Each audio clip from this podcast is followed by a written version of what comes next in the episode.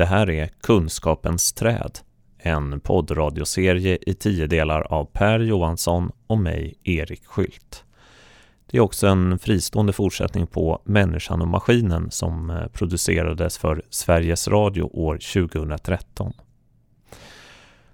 Förra avsnittet avslutades med att vi konstaterade att det precis som när det kommer till den förbjudna frukten i Edens lustgård faktiskt finns kunskap i vår vanliga värld idag som kan uppfattas som farlig. Vi befinner oss fortfarande i Per Johanssons bibliotek i Hör, men i dagens program lämnar vi myterna för att istället tala om det okända som gömmer sig mitt i våra vardagliga liv. Det här avsnittet har rubriken Verkligheten. I de här programmen kommer vi så småningom att prata om kvantmekanik, om kosmologi, om evolution, om robotar med mera. Men vi tänkte att vi skulle närma oss de här ämnena från en annorlunda vinkel. Vad vi vill undersöka och försöka tänka på det är vad naturvetenskap egentligen betyder och får för konsekvenser för oss själva. Så som vi upplever saker. Då gäller det att först komma in i ett annat tänkesätt skulle jag säga än vad man får sig till livs inom och från vetenskapen själv. Så därför tänkte jag börja en helt personlig ända. Så vi liksom känner att det handlar om, om oss det här. Och när vi pratar så handlar det ju om dig och mig Erik. Eh, och, och lyssnarna får då försöka hitta, hitta motsvarande personliga återklang i, i, i sig själva. För att mm, på något sätt, när man tänker på vetenskap och hur den framställs, hur den påverkar oss, vad den kommer fram till, vad den säger om livet, vad den säger om världen. Så, så är det ofta liksom inom en väldigt speciell sorts, lite torr parentes. De bästa populärvetenskapliga författarna och filmmakarna, de, de lyckas göra den här, det, här min, det mindre torrt. Men det är ändå någon sorts, det präglas av någon sorts väldigt speciell typ av saklighet till exempel. Som, som inte griper tag så som en, en, en roman eller ett drama griper tag. Men i själva verket skulle jag vilja hävda så är naturvetenskapens utveckling, naturvetenskapens påverkan på oss, vad naturvetenskapen påstår sig ha kommit fram till, är ett drama. Men för att uppleva det så, så måste vi, måste vi anknyta det till någonting inom oss själva. Och hur, hur gör man det då? Ja, för min egen del så, så, så försökte jag helt enkelt tänka efter, apropå det här med kunskap. Vad var det som hände när jag tidigt i livet vid olika tillfällen kände vad kunskap kan vara. Liksom. Och det första jag kommer att tänka på det är, det är när eh, jag var, jag kan ha varit 8-9 år. Jag hade lärt mig läsa väldigt tidigt, jag tror jag var fyra. Jag hade kunnat läsa, jag lärde mig läsa långt innan jag började skolan. Det var lite problem sen när jag började i första klass. Men det är en annan historia. Eh, jag var väl 8-9 år, bibliotek, lilla biblioteket i Rättvik. Och så gick jag där. Jag höll mig inte till barnavdelningen då. Av någon anledning. Det var inte så stort. Så liksom, det var ganska naturligt att hamna lite var som helst. Och så kommer jag ihåg att jag hittade några stora tjocka böcker. Som handlar om främmande länder och eh, främmande folk. Och så var det andra böcker som handlade om, jag minns inte vad det var, men jag tror det var någon roman. Det var någon roman som jag, kommer ihåg jag jag öppnade den och så började jag läsa och jag förstod ingenting. Jag förstod verkligen ingenting. Och det var inte så konstigt, jag var ju bara 8-9 år. Så att liksom det var, säg att det var Friedrich Dürrenmatt eller någonting. Inte 17 begrep jag vad det handlade om eller vad, vad, hur jag skulle läsa den boken. Men, men det var, just det var, var lite fascinerande. Så jag plockade, plockade ihop en rejäl hög av de här geografiböckerna och, och vuxenromaner och allt möjligt. Helt godtyckligt tror jag faktiskt att det var. Det var bara någon sorts fascination. Här står någonting som konstigt. Måste ta hem och titta mera. Så jag kom, kom jag konkande då här fram till lånedisken. Orkar knappt bära den här högen. Det var säkert tio böcker och tunga var de. Och bunklade upp det där på disken.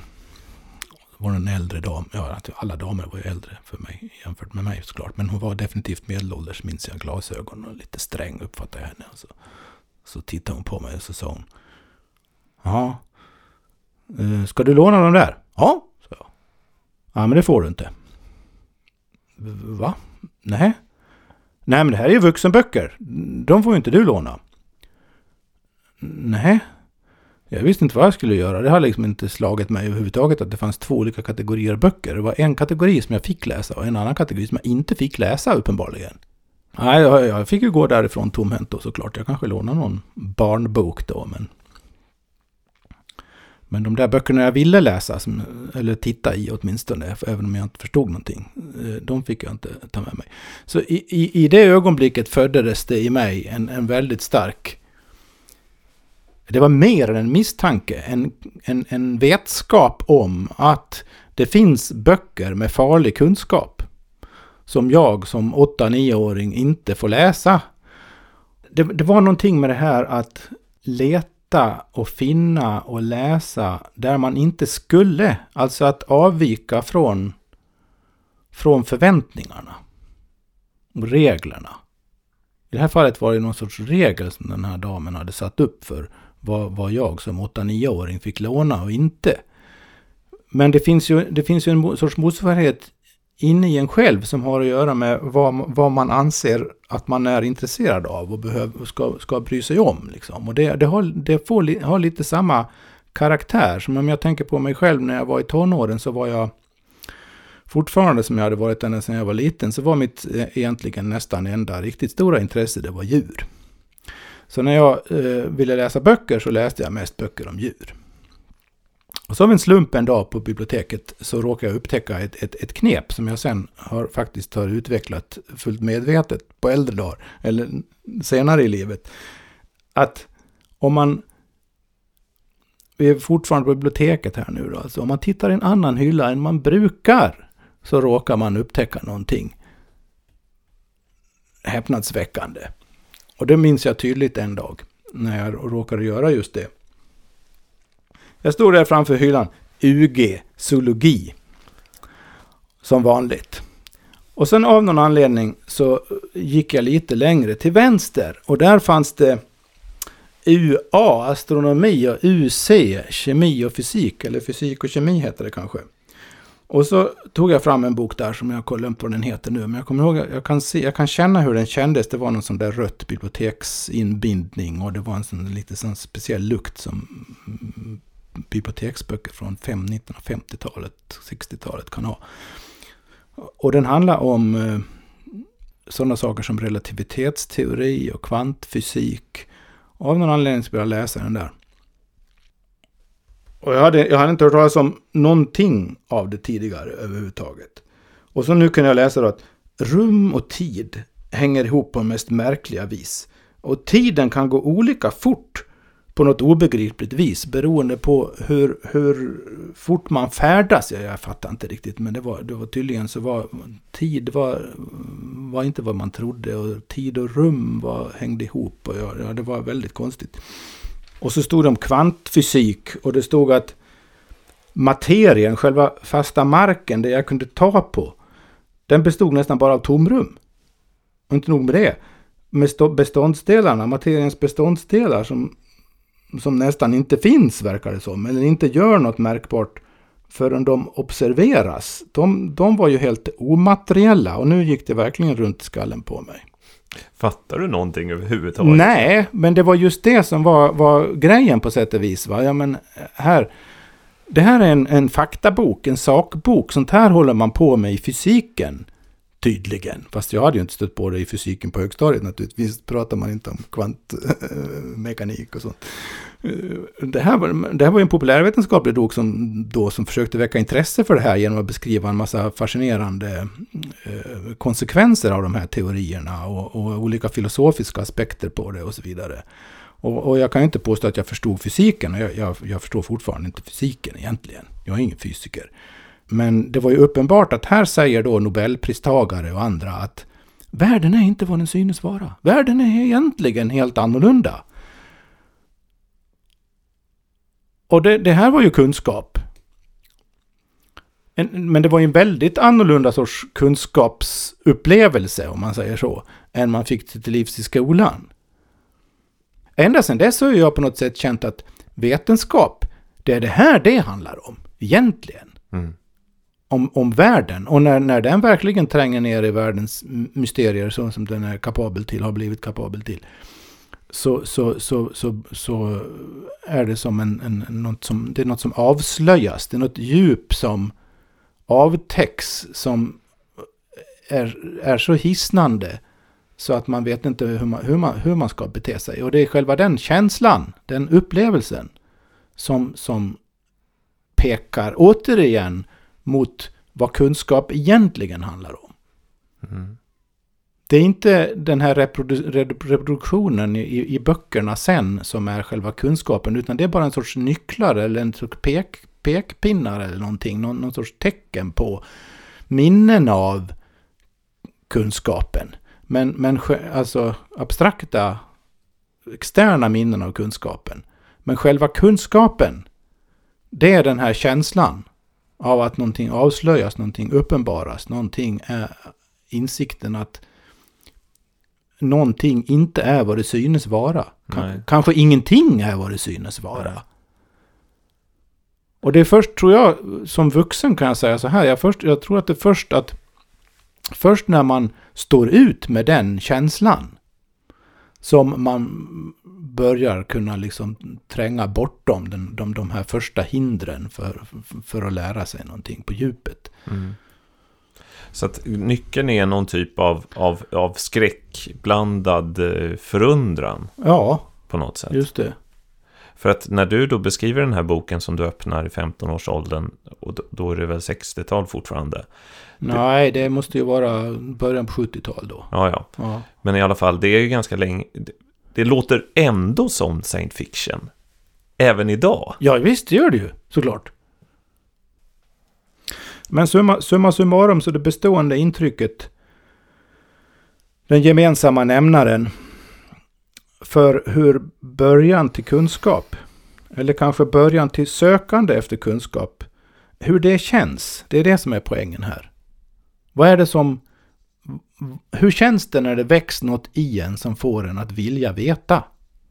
Och den här viljan att veta och avslöja mer och mer av något mysterium blir en bestående drivkraft. Eller kanske, eller om den inte är bestående så åtminstone, ska vi säga, någorlunda ofta återkommande drivkraft. Då följer man ett, ett, ett, ett djupt kunskapsspår. Va? Då är man ute efter den här kunskapen som, som, som, som förändrar en. Det är en väldigt... Jag tror alla som har upplevt det kan känna igen det. Det är en väldigt specifik hisnande känsla, nästan hypnotisk fascination. Samtidigt oändligt lockande och på något obestämt vis också riskabel. För om man, om man faktiskt går vidare nu, om man följer fascinationen, då kommer man oåterkalleligen att lämna någonting bakom sig.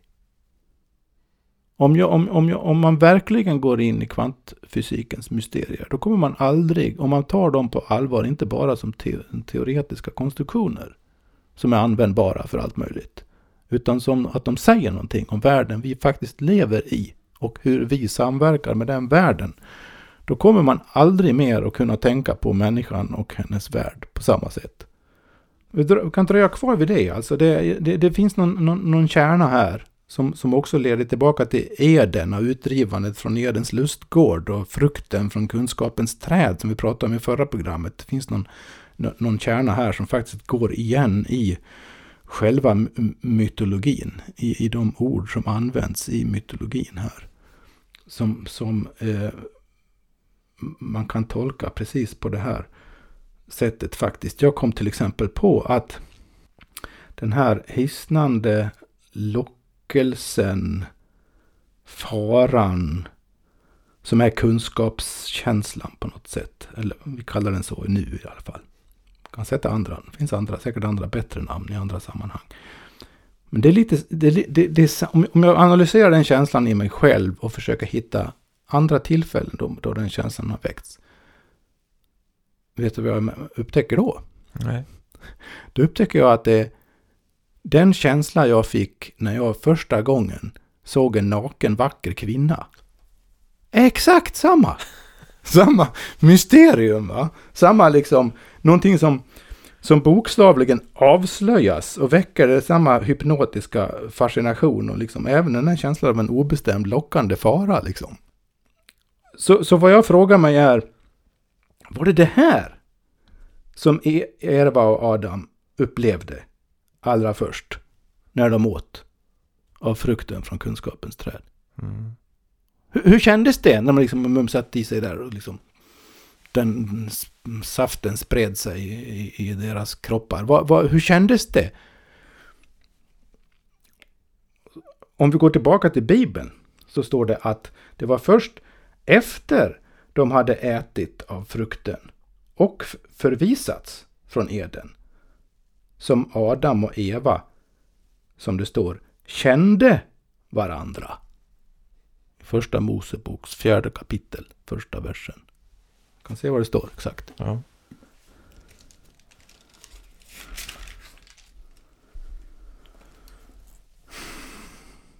Det sista som står i kapitlet innan är att Gud drev ut människan. Och öster om Edens lustgård satte han keruberna och det flammande svärdets lågor för att bevaka vägen till livets träd. Och så står det direkt efteråt. Mannen kände, då har de alltså drivits ut. Mannen kände sin hustru Eva och hon blev havande och födde Kain. Det hebreiska ordet för känna här, det betyder en rad olika saker som går in i varann. Det betyder bland annat inse, erfara, bry sig om och ha samlag. Allt det här är kunskap. Ha kännedom. Alltså känna här betyder inte äh, känslomässigt känna, emotionellt bara. Det har en emotionell dimension. Men vad, vad konnotationen egentligen är, är kunskap. Mm. Kännedom om. Och den inkluderar insikt, den inkluderar erfarenhet, den inkluderar och samlag. I det här fallet är det det det syftar på. Adam kände Eva. De låg med varann. Och så blev hon havande. Det här är ju väldigt avancerat.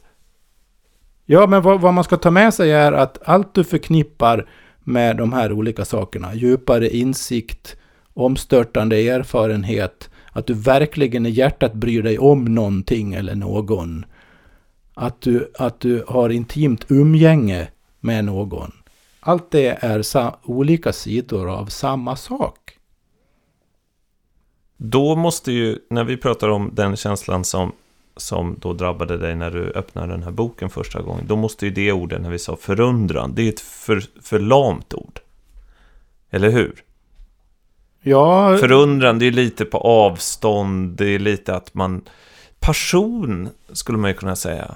Ja, men det men låter det, också ja, lite... Det, ja, men det är något annat. Det här är vad man... Vad, det är ju det är ju skitsvårt att prata om det här egentligen. Alltså. Men, men vad, man, vad man...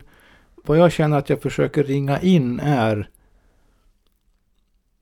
själva upplevelsen av att upptäcka ett flera olika saker samtidigt. Någonting är inte vad det synes vara. Bakom ytan finns det något fördolt.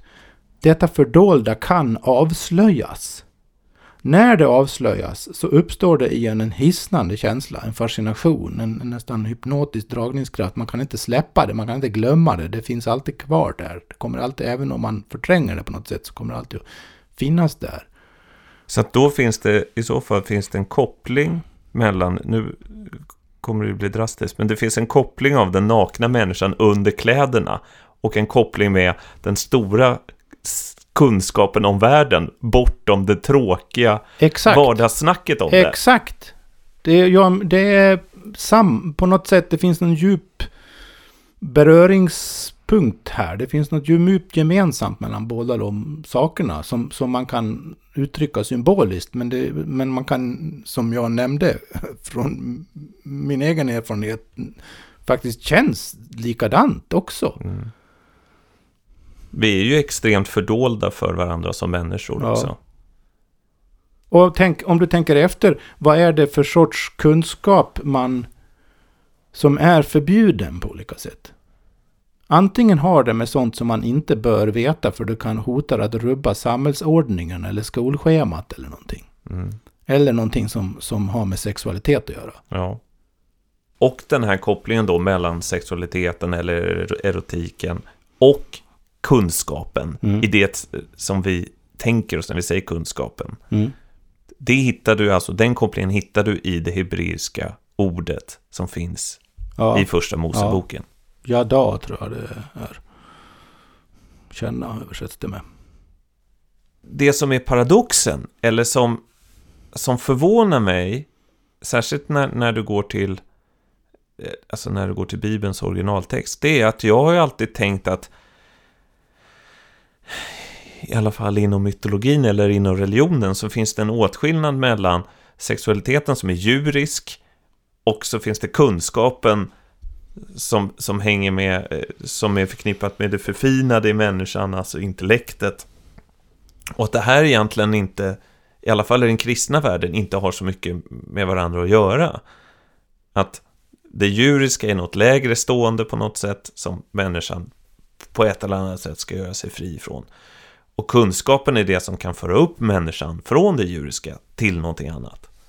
Ja, det, har ju, det har ju blivit så i senare kyrklig historia i stor utsträckning. Det är ju uppenbart. Men, men eh, alltså den här, den här åtskillnaden mellan å ena sidan det djuriskt sexuella, om man säger så, och å andra sidan det andligt förfinade, om man uttrycker det på det viset. Den, den åtskillnaden finns ju överhuvudtaget inte här i Gamla Testamentet. Ett dugg. Och tittar du Tittar du på till exempel även senare tiders kristen mystik så finns det starka erotiska eh, undertoner i, i, i den.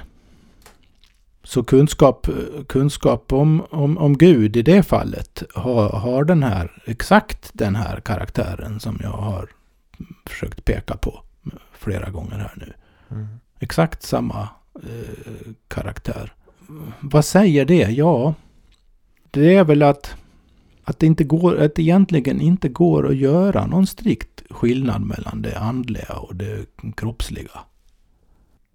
Om man säger så här då. I alla tider så finns det olika samhälleliga regler kring sexualitet. De har sett ganska olika ut i olika kulturer och olika tider. Skulle du säga att det finns samma typer av regler kring kunskap? Alltså är vår kunskapstörst tuktad? Ja, det skulle jag definitivt På samma ja, sätt? Ja, det, det, det, är ju- det är ju Villkorat. implikationen av det jag sa innan. Absolut. Det blir det va, eller ja, hur? Ja. Och, jag, och jag, det, jag, det är inte särskilt svårt att hitta exempel på det heller. Men i den här boken som du hittade på biblioteket. Den boken som handlade om kvantmekanik och vetenskapens yttersta frontlinjer på den tiden. Alltså, vad, vad vad är det i den boken som är så farligt för samhället då? Ja, farligt för samhället, det, det, det låter ju lite långs, långsökt i och för sig. Men jag, det har att göra med, med, med rubbande av själva den mest grundläggande verklighets uppfattningen. Om du frågar gemene man, vad är verklighet? Vad, är, vad menar du med verkligheten? De, de allra flesta, och även jag till vardags, skulle svara, ja men verkligheten det är till exempel här just nu när vi sitter, sitter här, här i, i, vårt hus och, och, och, och pratar och vi har mikrofoner på bordet och vi har böcker runt omkring oss och tittar vi ut genom fönstret så, så ser vi ett annat hus och vi ser buskar och träd och vi hör fåglarna sjunga för det är lite vårkänsla här redan nu i februari. Det är verkligheten, alltså sinnesintryck man kan ta på bordet va. Ja, Man- allting är väldigt materiellt. Ja, det, materia är nog väldigt fast och, och liksom o, det, det bjuder motstånd va. Och, och, det, det, Och det är men- odiskutabelt Ja, det är ju också. liksom odiskutabelt. Man kan inte säga, om, om någon frågar efter vägen till Konsum så är det bara att beskriva vägen till Konsum. Och följer man med anvisningarna så kommer man till Konsum i hör. Liksom. Ja, och om någon frågar vad Konsum är, då säger man ja det är en byggnad och där Ja, inne det finns inget obestämt Nej, i det hela. nej. Va? Även om Konsum, eh, själva företaget, går konkurs så, Ja. så finns det i alla fall en byggnad som står där tills någon kommer och river den. Eller? Ja, och, och, och jämför man det då med sina, sina, sina tankar och fantasier energier och, och känslor liksom så, så ger ju de ett helt annat obestämt och flyktigt och variabelt och mångtydigt och ombytligt intryck liksom. Så de, de, om, om, om verklighet står för det där fasta och pålitliga, då, då är ju känslor och tankar overkligare liksom, än, mm. än, än, än det då. Fast samtidigt upplever vi ju inne i oss själva, tan våra tankar och känslor är ju mycket verkligare än konsum. Ja. Det, det, det vore ju en väldigt konstig människa som skulle hävda att ja, men jag tror mer på konsum än på mig själv. Ja. Så, så det, det är något konstigt i det där ändå. Va? Varför envisas vi med att säga att det här väldigt påtagliga och fysiska och, och, och omedelbart beskrivbara och fattbara, varför, varför säger vi att det är mera verkligt egentligen? Alltså det, den, den tankeoperationen i sig är ju, fast den är så utbredd och allmänt accepterad och nästan aldrig ifrågasatt i vardagslag, om man ser det som en filosofisk teori, så är den ju jättemärklig. Ja, men det kanske är för att man tycker att allt som pågår på insidan det är så kaosartat och krångligt och konstigt och man vet inte vad man ska lita på, vad känner man egentligen och vet man någonting överhuvudtaget ja. om vem man är eller vad man tycker och tänker. Då är det skönt att lägga handen mot den hårda konsumväggen av betong och kunna luta sig mot den i alla fall. Absolut, men, men om då bilden av det fysiska inte håller måttet vetenskapligt. Om det verk materien verkligen inte är beskaffad så som man naivt upplever den. Då rubbas ju allting. va? Ingenting kan då vara vad det synes vara. Faktiskt inte. Nej. Världen är något annat än vi i vardagslag utgår från att den är. Och det är det, det, det man upptäcker om man bara läser lite grann om någon någorlunda kvalificerad populärvetenskaplig bok om, om, om kvantmekanik och relativitetsteori för den delen, men i synnerhet kvantmekanik skulle jag säga. Så det var det som fanns i, i den här boken ja. på biblioteket? Ta en elektron som, som, som enligt en, en, ett sätt att tänka på det eh, kretsar i en bana kring atomkärnan. Elektronerna kan bara uppträda på, i vissa banor. Och om en elektron flyttar sig från den ena banan till den andra så till ryggarlängd är den ingen sträcka från den ena banan till den andra, utan den försvinner från det ena stället och så dyker den lika plötsligt. Och så dyker den lika plötsligt upp på det andra stället och den har inte färdats. Aha. Det finns ingenting i, i mellanrummet.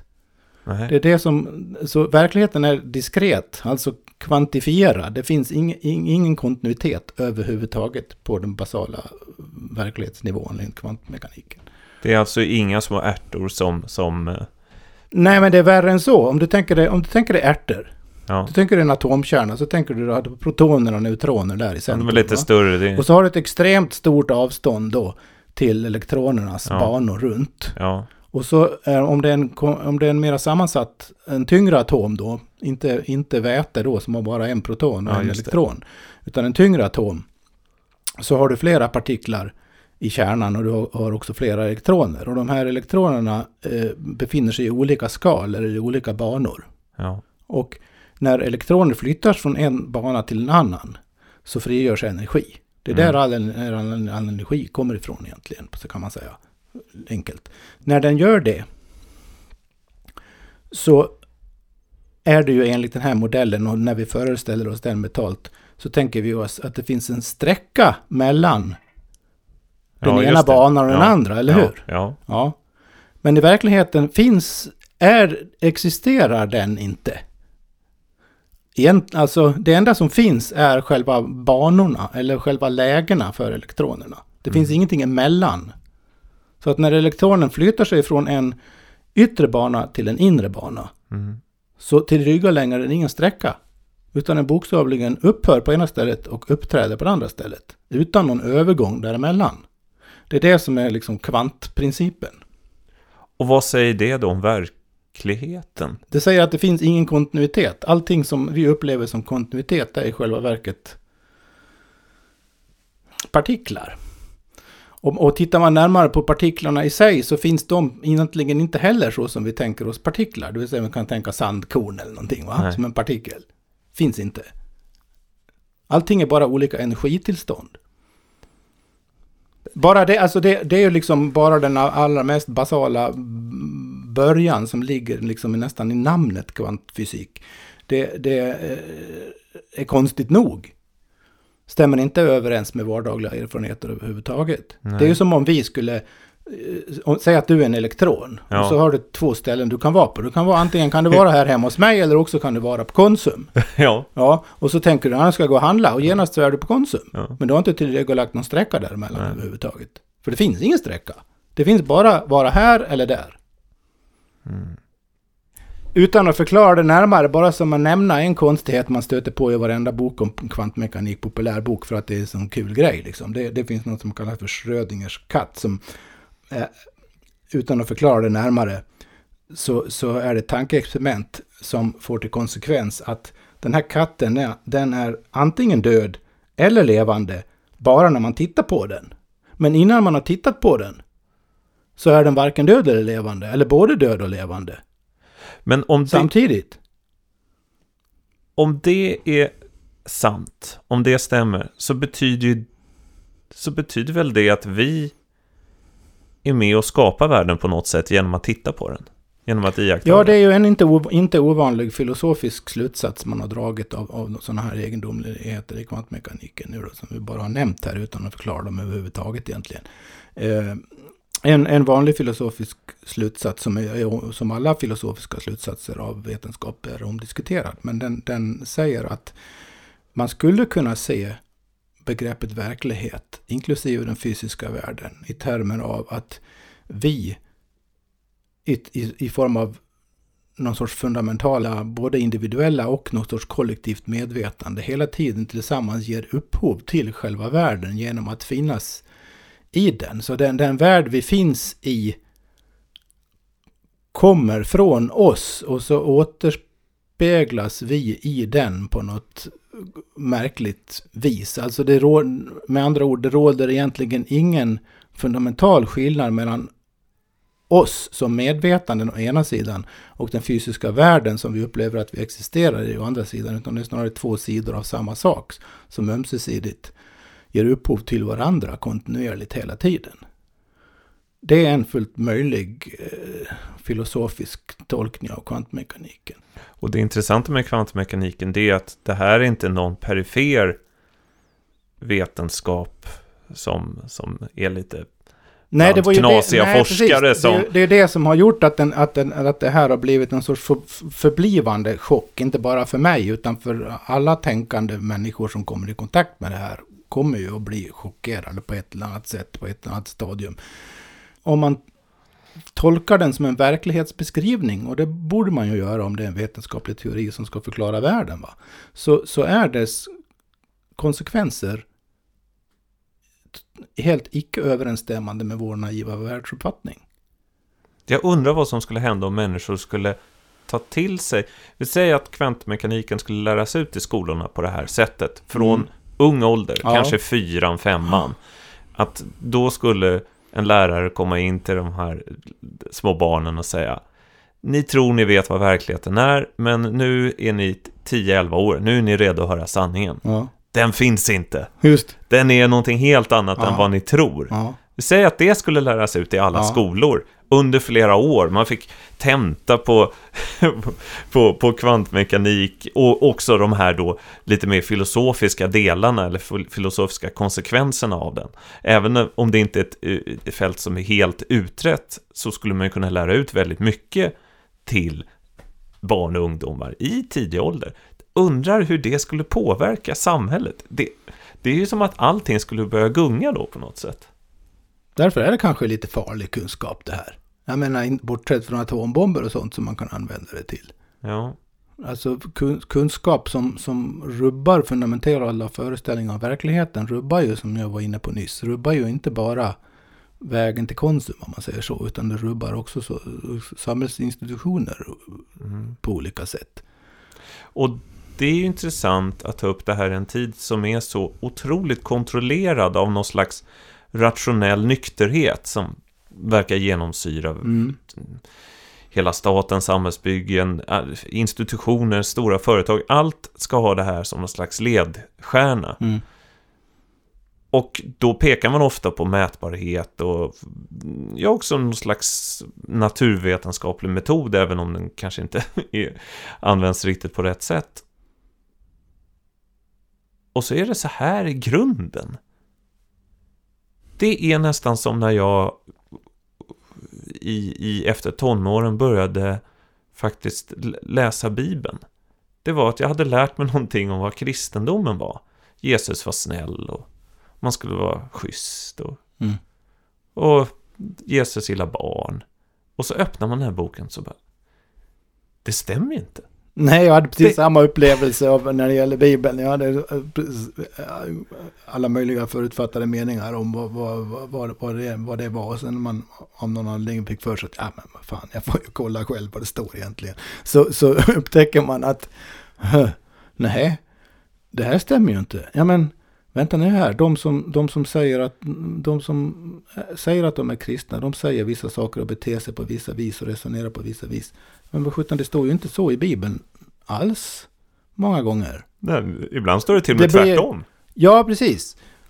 Och det, det är klart, det finns ju en analogi här va? Med, med den här vardagliga naiva uppfattningen om vad verkligheten Mm. är i relation till vad man på goda grunder nu vetenskapligt kan säga är fallet. Och det, Mm. man behöver inte dra till med sådana, ex, exo, några, egentligen behöver man faktiskt inte dra till med några exotiska filosofiska implikationer av kvantteori. Man, man kan lika gärna ta något lite mer jordnära som, som eh, vissa grenar av, av väl, väletablerade, vid det här laget grenar av evolutionsteori till exempel, som ju ligger oss som biologiska varelser mycket närmare än med materiens fundamentala natur, skulle man kunna tro i alla fall. Det är mycket i, i senare tiders vetenskapliga rön som, som, som har potential att, att rubba vår, vår förståelse. Men av någon anledning låter man det inte göra det riktigt. Man, Nej. rör, in, man rör sällan vid det på det sättet. Mm. Och kanske har det någonting att göra med den här kunskapskänslan jag försökte ringa Ja, in innan. Att, att, att den här hisnande, sugande fascinationen, känslan av fara. Att, att när, när man driver ett resonemang eller en tankegång eller något, så, så, långt att den börjar få en existentiell effekt. Att den inte bara blir en teori som man kan tenta av ungefär. Utan den får börja få en liksom, påverka ens upplevelse av, av, av sig själv och, och, och tillvaron. När, när, det är då den här känslan uppträder ju. Mm. När, när, det, när det börjar gå åt det hållet, då, då verkar det som om både många personer, men framförallt institutioner, sätter upp en gräns. Va? Hit men inte längre liksom. Mm. De böckerna får du inte låna. Och på så sätt skulle man kunna säga att alla människor på ett eller annat sätt kanske är på väg eller har potential att lämna Eden. Ja, just det. För Eden skulle man ju också kunna fatta som det här väl, väldigt eftersträvade, välordnade, totalharmoniska samhällstillståndet. Det, är liksom, det är ju egentligen på sätt och vis någon sorts strävan tillbaka till Ja. Eden då. Men det är också ett, ett, Och, och tillstånd. all, allt som gör att det blir mindre harmoniskt och, och, och, och, och, och mera farligt och, och riskabelt, det, det, det stör liksom. För Eden är lite sömnigt också. Och, Ja, kanske, jag, jag uppfattar det ju som Ja. rätt sömnigt. och kanske till och med tråkigt. Ja, Och det kanske var därför som Adam och Eva åt av, av den där ja, frukten. de, ja, de var less. Ja, och då så tänds den här lågan då. Ja. Prometheus Ja, låga tänds. Som både kan lysa upp Ja. men också Ja, bränna. och då blir Gud och gudarna förskräckta Ja. och försöker rätta till det. Och då blir världen också mer paradoxal. Precis som att läsa Gamla Testamentet Ja. som jag gjorde i 20-årsåldern. Och då ska jag tillägga att efterhand så tyckte jag inte att den, den djupare förståelsen av, av den kristna mytologin, den var inte mindre sann. Det var inte det jag blev. Jag blev inte besviken på det sättet. Men det var en... Jag, jag var tvungen att, att, att acceptera en mer paradoxal värld. Mm. Där mörk och ljus flöt in i varandra. Ja, och att det, att det är mörkt och ljust beroende på liksom. Ja. Att det inte kan fördefinieras. Det är väl det som är det jobbiga. Det, Ja. det ställer ju sånt krav på en, ens egen vakenhet. Va? Ja, Att man i varje ögonblick på något sätt, idealt sett, för, för, förmår avgöra vad, vad i den här situationen just nu är vad egentligen. ja, Sen i en annan situation nästa dag, så det som förefaller vara ungefär samma sak kanske har ombytta roller. Liksom. Ja. Det, det vore intressant att, att i nästa program rota lite i, eller undersöka lite var, var den moderna fysiken har sina, var, har sina rötter. Alltså var, om det finns något ja, nej, brott och den här märkligare eh, Ja, nej idén. men om, precis. Om vi, om, vi, om vi lämnar de här mytologiska överheterna li, lite grann här och fördjupar, oss i något, fördjupar oss lite grann i ett, i, i ett specifikt exempel här. Vi kan ta Einstein och eh, lite grann om relativitetsteorin och de sociala sammanhangen där. Mm. Ja, men Einstein är ju lite speciell för att han var väl det verkar ju lite som man fick sina idéer liksom från, som en blixt från en klar himmel.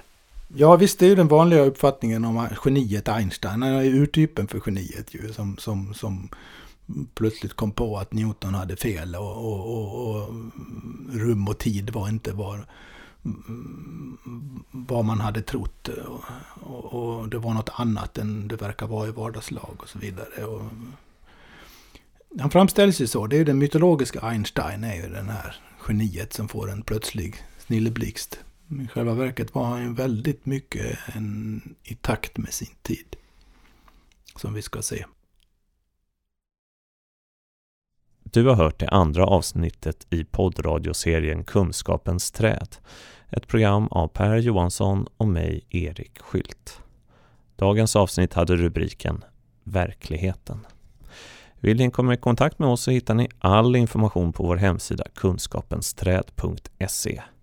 Kunskapens träd är ett ideellt projekt som drivs av Per Johansson och mig, Erik Skylt.